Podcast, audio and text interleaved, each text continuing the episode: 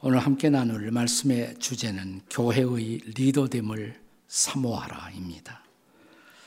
바울 사도는 에베소서 1장 22절, 23절에서 교회를 이렇게 정의합니다. 교회는 만물 위에서 그 만물을 충만하게 하는 그리스도의 몸이다. 이렇게 말씀하고 있습니다.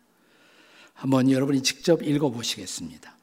다 같이 시작. 또 만물을 그의 발 아래에 복종하게 하시고 그를 만물 위에 교회의 머리로 삼으셨느니라. 교회는 그의 몸이니 만물 안에서 만물을 충만하게 하시는 이의 충만이니라. 아멘.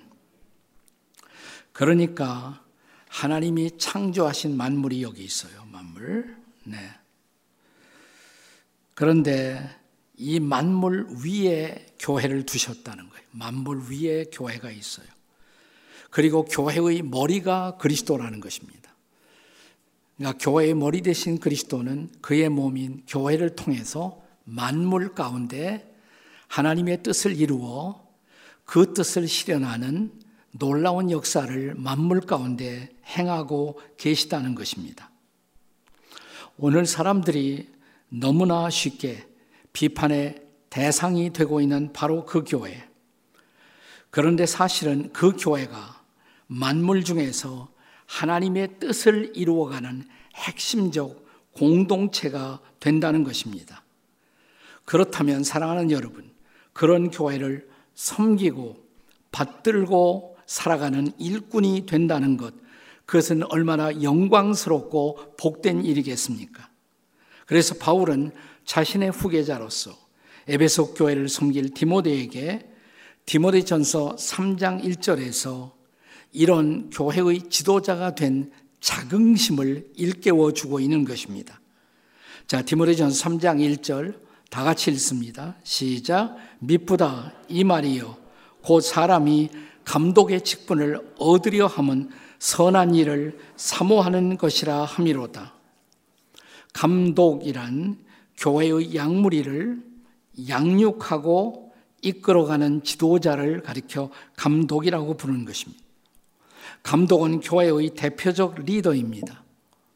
근데 오늘날로 말하면 목사나 장로를 뜻하는 말입니다. 사실 성경적으로 엄격하게 말하면 감독, 목사, 장로는 동의어예요. 같은 말인 것입니다. 오늘날 목사님들 위에 또 감독이 있고 이렇게 생각하는 사람들이 있습니다만 초대교회는 교회마다 감독들이 있었던 것입니다. 그들이 교회의 지도자들이었던 것입니다.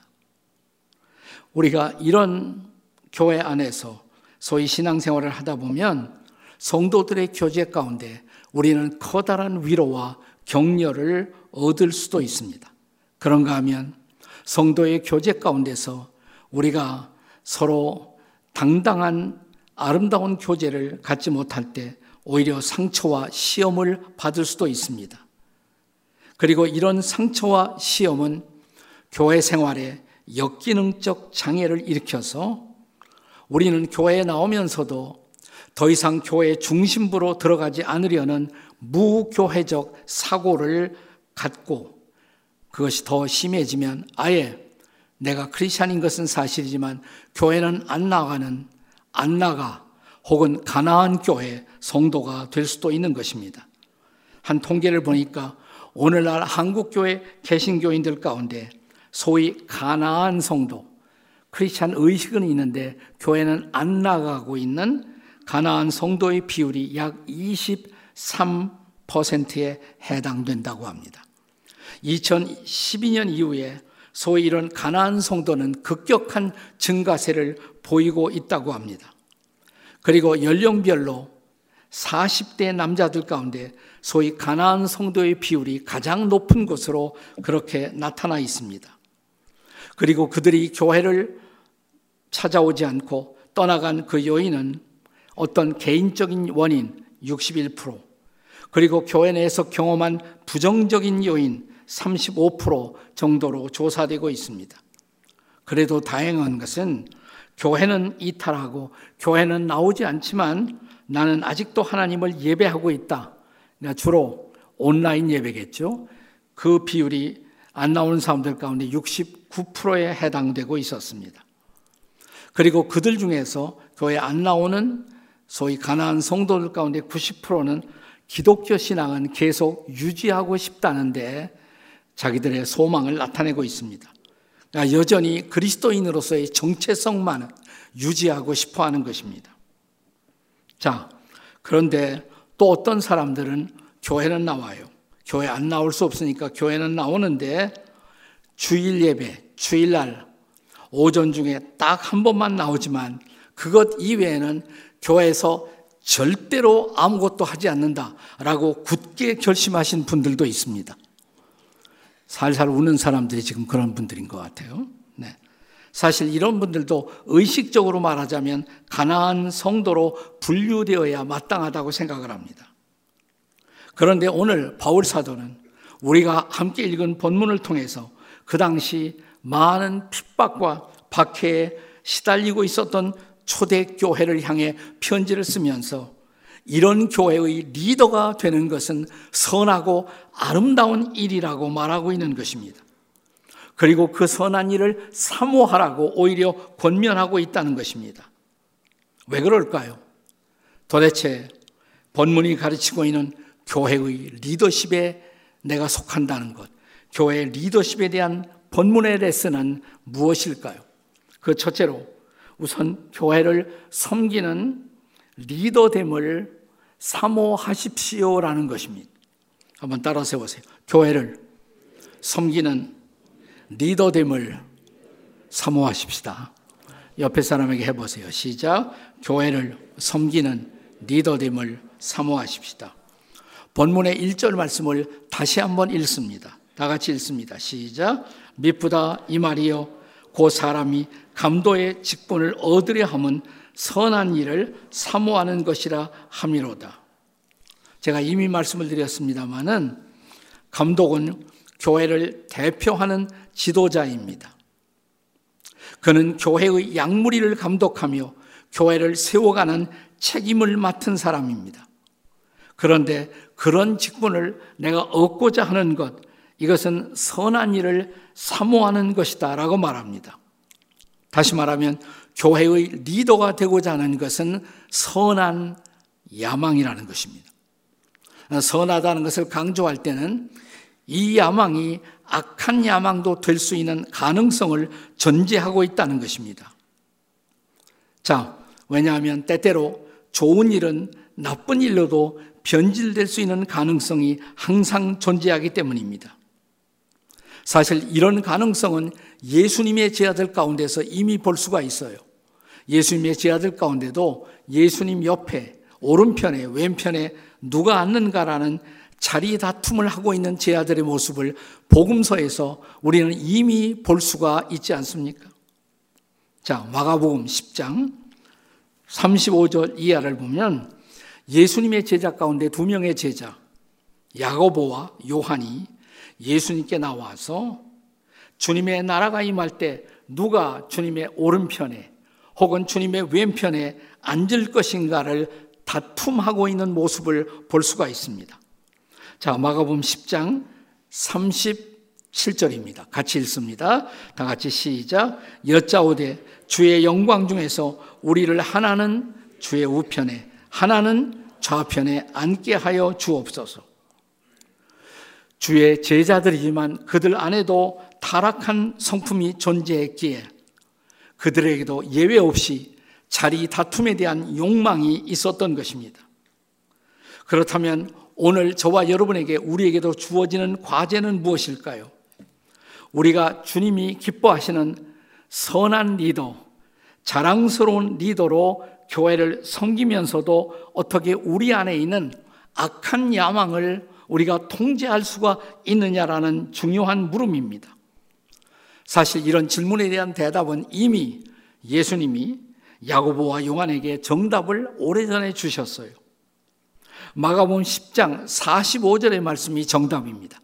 그러니까 야고보와 요한과 자리 다툼을 하는 제 아들의 모습을 보시면서 주님이 결론적으로 주신 말씀 같이 읽습니다. 마가복음 10장 45절 시작 인자가 온 것은 섬김을 받으려 함이 아니라 도리어 섬기려 하고 자기 목숨을 많은 사람의 대속물로 주려 함이니라. 아멘. 아멘입니다. 그래서 교회의 리더가 된다는 것은 선한 일이에요.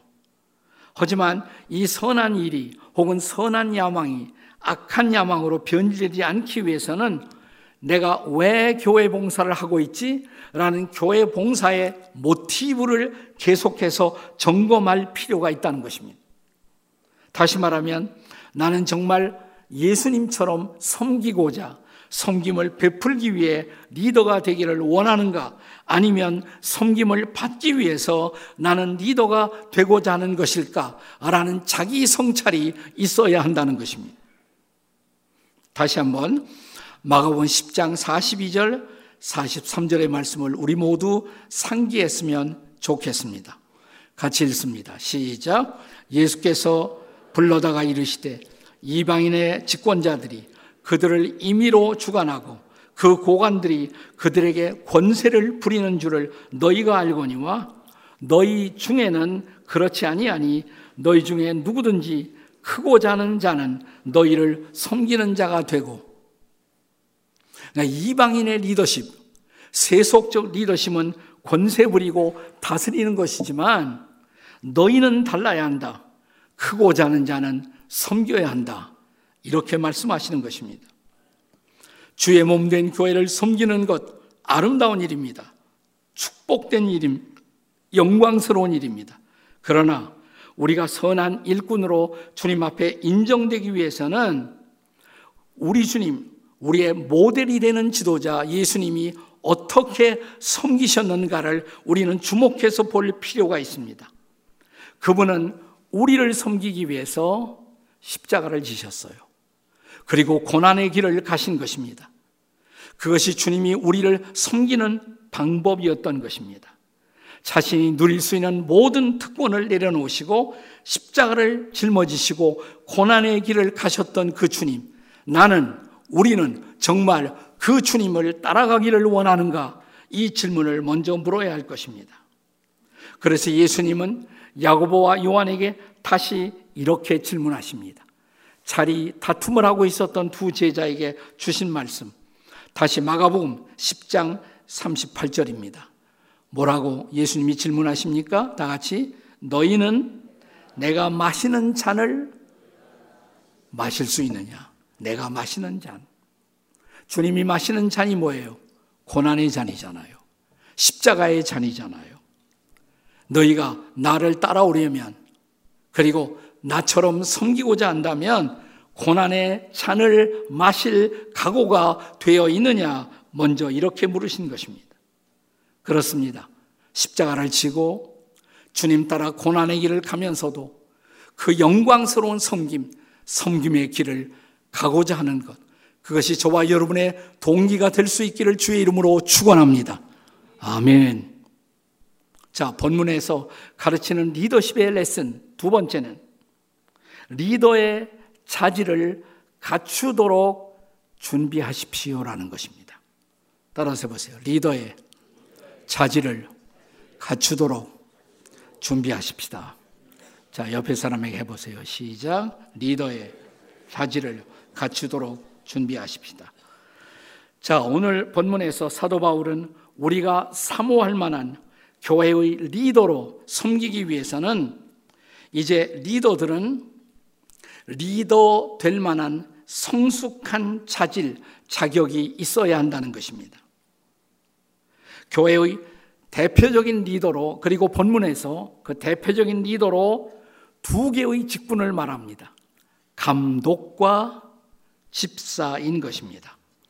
자, 본문 3절부터 7절까지는 감독의 자격을 list up, 쭉 리스트를 말하고 있어요. 그리고 8절부터 13절까지는 집사의 자격을 열거하고 있습니다. 성경학자들은 초대교회에서 말하는 감독, 이 감독은 이미 말씀드렸어요. 감독이나 장로나 목사나 이 세 가지는 동의어라는 것입니다. 동의어. 오늘날은 어, 목사님들 위에 또 목사님들을 이렇게 다스리는 감독, 그걸 한 그런 교단도 있어요. 하지만 그건 성경적이 아니고요. 본래 초대교회는 딱 두 가지 직분밖에 없어요. 초대교회 두 가지 직분. 모든 교회마다 감독들 복수에 한 사람이 아니라 감독들이 있고 집사들이 있었던 것입니다. 감독이라는 것은 양무리에 대한 행정적 책임, 그래서 감독이라고 부르는 것이고, 장로라는 것은 존경할 만한 어르신 혹은 존경할 만한 지도자 그런 의미에서 장로라고 부르는 것이고, 목사라는 것은 말씀으로 양육하는 양육자의 기능을 가리켜 목사, 목자라고 말하는 것입니다. 근데 동의어예요. 그러니까 감독, 장로, 목사는 동의어였다는 것을 기억하십시오. 그리고 감독과 함께 또 하나 집사가 등장합니다. 집사. 나중에 다시 말씀드리겠습니다만은, 어, 그러니까 감독의 자리에 오르기 위한 중간 단계로 집사가 존재한 것이 아니라 집사는 고유한 또 하나의 섬김의 직분, 기능이었던 것입니다. 근데 이 자격을 오늘 본문에서 쭉 읽어 내려가 보면 감독과 집사의 자격이 겹치는 것이 있어요. 똑같은 자격을 말해요. 예를 들어서 한 아내의 남편, 자녀를 잘 다스리는 자, 다시 말하면 가정에 대한 책임을 다하는 사람이 교회의 리더가 되어야 한다. 이건 감독도 집사도 공통된 것입니다. 그리고 또 술의 지배를 받지 않는 자, 술의 다스림을 받으면 절제를 잃어버려요. 절제를 상실한 사람이 리더십이 있을 수가 없죠. 그래서 술의 지배를 받지 않는 절제 있는 지도자, 감독에게도 집사에게도 똑같이 요구합니다. 그리고 똑같이 요구하는 또 하나, 돈의 시험을 이길 수가 있는 자. 그래야 교회에서 리더가 될 수가 있다. 이렇게 말합니다. 그리고 그 다음에 감독에게만 독특하게 요구하는 것이 있어요. 또 집사에게만 독특하게 요구하는 것이 있습니다. 감독에게만 요구하는 건 뭐냐면 가르쳐야 잘 가르칠 수 있어야 한다. 잘 가르치지 못하면 교회 최종적 영적 지도자가 될 수가 없단 말이죠. 가르칠 수 있는 사람.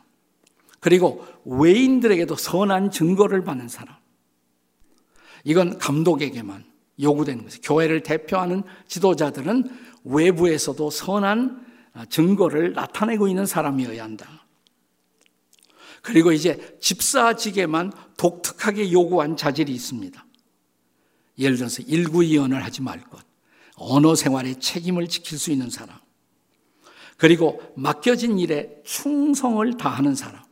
이건 집사에게만 독특하게 강조되고 있습니다. 얼마 전에 세상을 떠난 존경받던 미국의 복음주의 지도자였던 팀 켈러라는 목사님이 쓰신 책 가운데 집사를 말하다라는 책을 쓰셨어요. 집사를 말하다. 이 책에서 우선 그는 집사는 감독의 자리, 장로의 자리로 나가기 위한 중간 단계가 아니다라고 말합니다. 집사는 집사로서의 고유한 기능을 가진다고 말합니다. 그리고 팀 켈러 목사님은 이 중요한 교회의 두 가지 리더, 감독과 집사의 유일한 모범은 예수님이시다. 그러니까 예수님은 감독이시고 예수님은 집사이시다 이 말이에요. 그는 감독으로서 우리의 모본이 되시고 집사로서 모본이 되시는 분이 바로 예수님이라는 것입니다. 예를 들어 예수님이 복음을 선포하고 가르칠 때 그분은 감독으로서의 기능을 감당하고 계셨던 거예요. 또 예수님이 병자를 고치고 돌봤을 때 집사의 기능을 그분이 감당하고 계셨던 것입니다. 자, 이런 자리에 기능을 감당하는 사람을 가리켜 초대교회에서는 집사, 본래 διάκονος라는 헬라어 단어가 쓰여집니다. διάκονος. 영어로는 deacon이에요. Deacon. 근데 이 단어는 본래 밥상머리에서 시중을 드는 뜻이에요. 그러니까 머슴처럼 겸손하게 이웃들을 섬기는 사람, 그것이 집사의 뜻인 것입니다. 그리고 팀 켈러는 집사직의 우선순위 가장 중요한 사역은 뭐냐? 긍휼 사역이다. 멀시 미니스트리. 이웃들을 불쌍히 여기고 돌아보는 사역. 이것이 집사가 해야 할 가장 중요한 사역이라고 말합니다. 그리고 우리가 집사로서 잘 섬길 때 그것은 바로 예수님을 본받고 있는 것이라고 말합니다. 복음주의의 큰 스승이신 존, 영국의 존 스토트 목사님은 오늘날 교회 직분에 대한 두 가지 극단적 성향이 존재한다고 말합니다. 이 두 가지 극단적 성향을 하나는 성직주의, 또 하나는 반성직주의. 성직주의는 지나치게 지도자를 높여서 지도자와 평신도를 이원화시키는 것. 이 성직주의, 이건 성경적인 것이 아니다. 이렇게 말합니다. 그러나 지도자를 인정하지 않고 지도자를 아무런 지도자답지 않게 전락시키는 것, 반성직주의, 이것도 성경적이 아니다. 이렇게 말합니다. 성경은 균형을 유지하면서 지도자의 필요성을 강조하고 있다는 것입니다. 우리가 사도행전을 읽다 보면 바울과 바나바가 팀이 되어 이제 선교 여행을 해요. 제1차 선교 여행. 선교할 때 한 곳에 가서 복음을 전합니다. 사람들이 복음을 받아들여요. 그럼 그들을 모아서 교회를 시작해요. 개척 교회를. 그러면 제일 먼저 하는 일이 뭐냐면 그 모아놓은 교인들 가운데서 리더가 될 사람을 뽑아서 그들을 장로로 감독으로 세우는 일을 제일 먼저 했습니다. 자, 사도행전 14장 23절을 보겠습니다. 사도행전 14장 23절 같이 읽겠습니다. 시작. 각 교회에서 장로들을 택하며 금식 기도하며 그들이 믿는 주께 그들을 위탁했다. 장로들을, 지도자들을 위탁했다.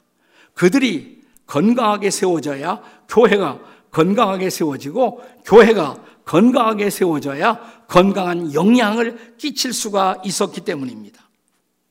그러므로 우리는 그 누구보다도 교회 지도자들이 지도자 자운 자질을 그리고 자격을 갖추도록 그 성숙함을 위해 기도하는 저와 여러분이 되시기를 주의 이름으로 축원합니다. 아멘. 본문이 가르치는 교회 리더십에 대한 레슨 세 번째는 리더들에게 준비된 상급을 기대하십시오라는 것입니다. 준비된 상급을 기대하십시오. 따라서 하겠습니다. 리더들에게 준비된 상급을 기대하십시다. 자, 옆에 사람에게 해보세요. 시작. 리더들에게 준비된 상급을 기대하십시다. 본문 13절이 바로 이 잘 섬긴 리더들에 대한 상급의 약속입니다. 딱 두 가지예요. 자, 두 가지가 뭔지 생각하면서 본문을 읽어보세요. 시작. 집사의 직분을 잘한 자들은 아름다운 지위와 그리스도 예수 안에 있는 믿음에 큰 담력을 얻느니라. 두 가지죠. 첫째가 뭐예요? 아름다운 집이 그랬습니다. 아름다운 집이. 둘째는 예수 안에 있는 믿음의 담력. 이 두 가지를 약속했어요. 첫 번째는 사람과의 관계에서 주어진 약속이에요. 그리고 두 번째는 하나님과의 관계에서 주어진 약속입니다. 주님 나라의 일꾼들이 주를 위해 잘 섬겨 일꾼다운 일꾼이 되었을 때 그들에게 상급이 주어지는 것은 지극히 자연스럽고 당연한 일입니다. 제가 성경 공부하다가 상급 얘기했더니 어떤 젊은이가 오래전에 저한테 말하길 목사님 상 받으려고 우리가 예수 믿습니까? 그래요. 그래서 형제, 형제가 어렸을 때도 상을 받기를 싫어했나? 라고 물어봤습니다. 우리는 어린 시절, 순수했던 그 시절, 상급을 받는다고 말하면 얼마나 설레는 가슴으로 고대했습니까? 우리가 만약 더 이상 상급을 기대하지 않는다면 우리가 순수하지 못해서 그런 거예요. 타락해서 그런 거예요. 나는 최선을 다하고 상급받고 싶다. 이건 자연스럽고 아름다운 일입니다. 고린도전서 3장 8절과 9절의 말씀을 읽겠습니다. 같이 읽어보세요. 시작. 심는 이와 물 주는 이는 한 가지니 각각 자기의 일한 대로 상을 받으리라. 아멘. 우리는 하나님의 동력자들이요. 너희는 하나님의 밭이요. 하나님의 집이니라. 하나님의 집, 교회 안에서 최선을 다하고 상급을 기대하는 것, 아름다운 일입니다. 자, 그런데 이 상급이 뭐라고요? 두 가지라고 그랬어요. 첫째, 아름다운 지위. 여기서 집이라는 말은 본래 히라보의 바트모스라는 단어가 쓰여집니다. 바트모스. 영어로 이 단어를 말하면 영어로 스텝, 예, 단계, 스텝, 혹은 ladder, 사다리 이런 뜻이에요. 그래서 올라간다 이런 뜻이에요. 올라간다. Step을 더한다. 다시 말하면 집사직을 잘하면 하나님이 계속 올려준다는 거예요. 계속해서 우리를 올려주세요. 더 영향력의 정도가 상승되는 모습을 가르치고 있는 것입니다. 집사직을 잘하면 세상에서도 인정을 받고 우리의 영향이 높아지고 이웃들에게 거룩한 선한 영향을 끼치는 인생을 살게 된다는 것입니다. 그리고 또 하나의 약속이 있습니다. 두 번째 약속은 뭐예요? 그리스도 예수 안에 있는 믿음의 큰 담력. 믿음의 큰 담력을 얻으면 어디까지 갈 수가 있을까요? 순교도 할 수 있어요. 초대교회는 믿음의 최선의 모습을 주님을 위해서 목숨까지 드리는 그 모습이라고 생각했습니다. 그러니까 그런 믿음의 담력도 얻는 사람. 하나님과의 관계에서 인정과 칭찬을 받고 자기의 목숨도 하나님께 드릴 수 있는 거룩한 믿음의 사람. 우리가 그런 자리까지 갈 수가 있다는 거예요. 이런 칭찬을 받고 이런 상급을 받은 성경에 나타난 대표적인 집사직을 감당했던 사람 누가 생각이 나세요? 질문을 바꿔보겠습니다. 여러분 성경에서 최초로 석사 학위를 받은 사람 누굴까요? 이렇게 감이 오지 않아서야. 스테반이죠, 스테반. 돌에 맞아 죽었잖아요. 석사. 석사 학위. 네. 성경에서 최초의 박사 학위를 받으신 분 누굴까요? 예수님이세요, 예수님. 왜? 성문 밖에서 죽임을 당하셔. 밖에서 죽다. 박사. 썰렁하네, 되게. 네. 그러니까 최초의 석사는 누구라고요? 스테반, 스테반이에요. 네. 자, 사도행전 6장에 보면 스테반은 예루살렘 교회 초대 일곱 집사 중에 한 사람이었죠. 사도행전 6장 5절 보세요. 자, 성경이 스테반을 어떻게 소개합니까? 같이 읽어요. 시작. 온 무리가 이 일을 기뻐하며 믿음과 성령이 충만한 사람 스테반과 그러니까 일곱 사람 중에 제일 으뜸 가는 집사 스테반이에요. 믿음과 성령이 충만한 사람. 자, 일곱 지사의 1차적인 임무는 뭐냐? 예루살렘 교회의 구제 사역이었어요. 구제 사역을 돌보는 것이에요. 그러나 집사의 사역은 구제 사역만으로 국한되지도 않았습니다. 사도행전 6장 8절을 보실까요? 같이 읽습니다. 시작. 스테반이 은혜와 권능이 충만하여 큰 기사와 표적을 민간에 행하니 그러니까 병 고침의 기적을 행했다 이 말이에요. 긍휼 사역 그렇죠? 병 고치고 돌보고. 자, 그것만이 아니에요. 집사는 한 걸음 더 나가서 주어지면 복음 전파의 사역도 집사는 감당했습니다. 사도행전 6장 10절의 말씀 같이 읽겠습니다. 시작. 스테반이 지혜와 성령으로 말함을 그들이 능히 당하지 못하며 담대하게 복음을 전했어요.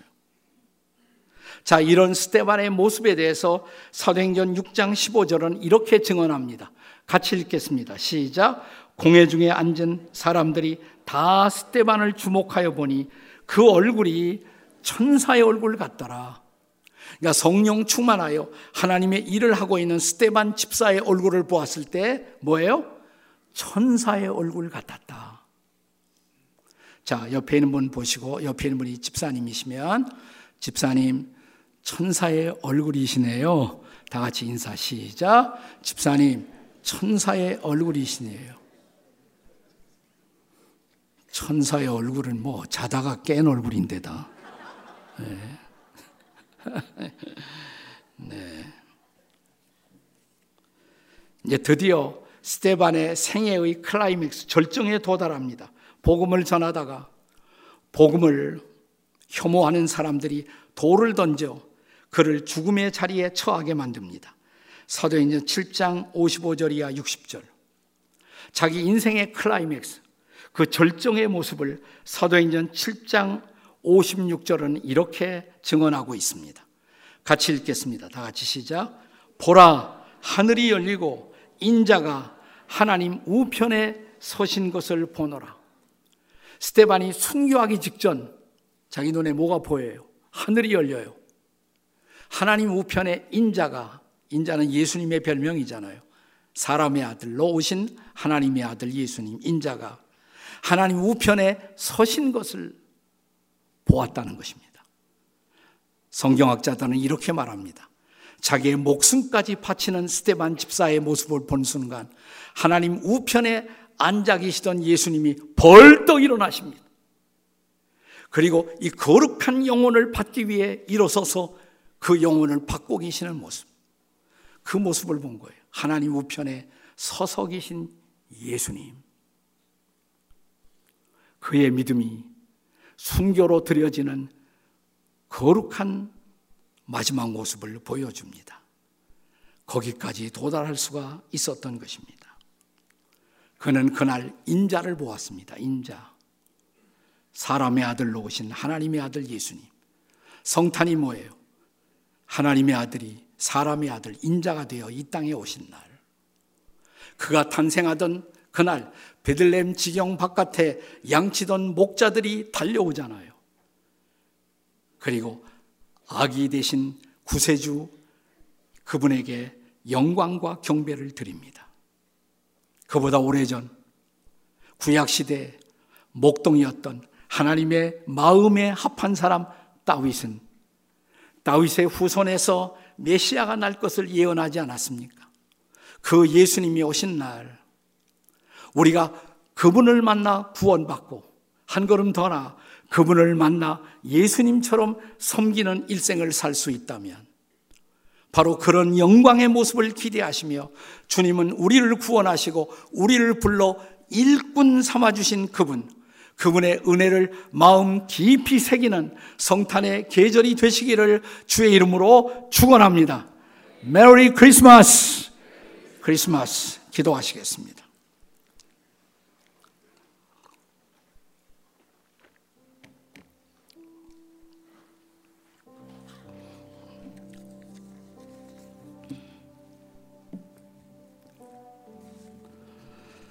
성탄이 다가오는데 여전히 마음은 어수선하고 기쁨을 잃어버리고 찬양을 잃어버린 그런 성도들 계시지 않습니까? 교회 나와도 별로 기쁨도 없고 흥분도 없고 감동도 없고 감사도 없고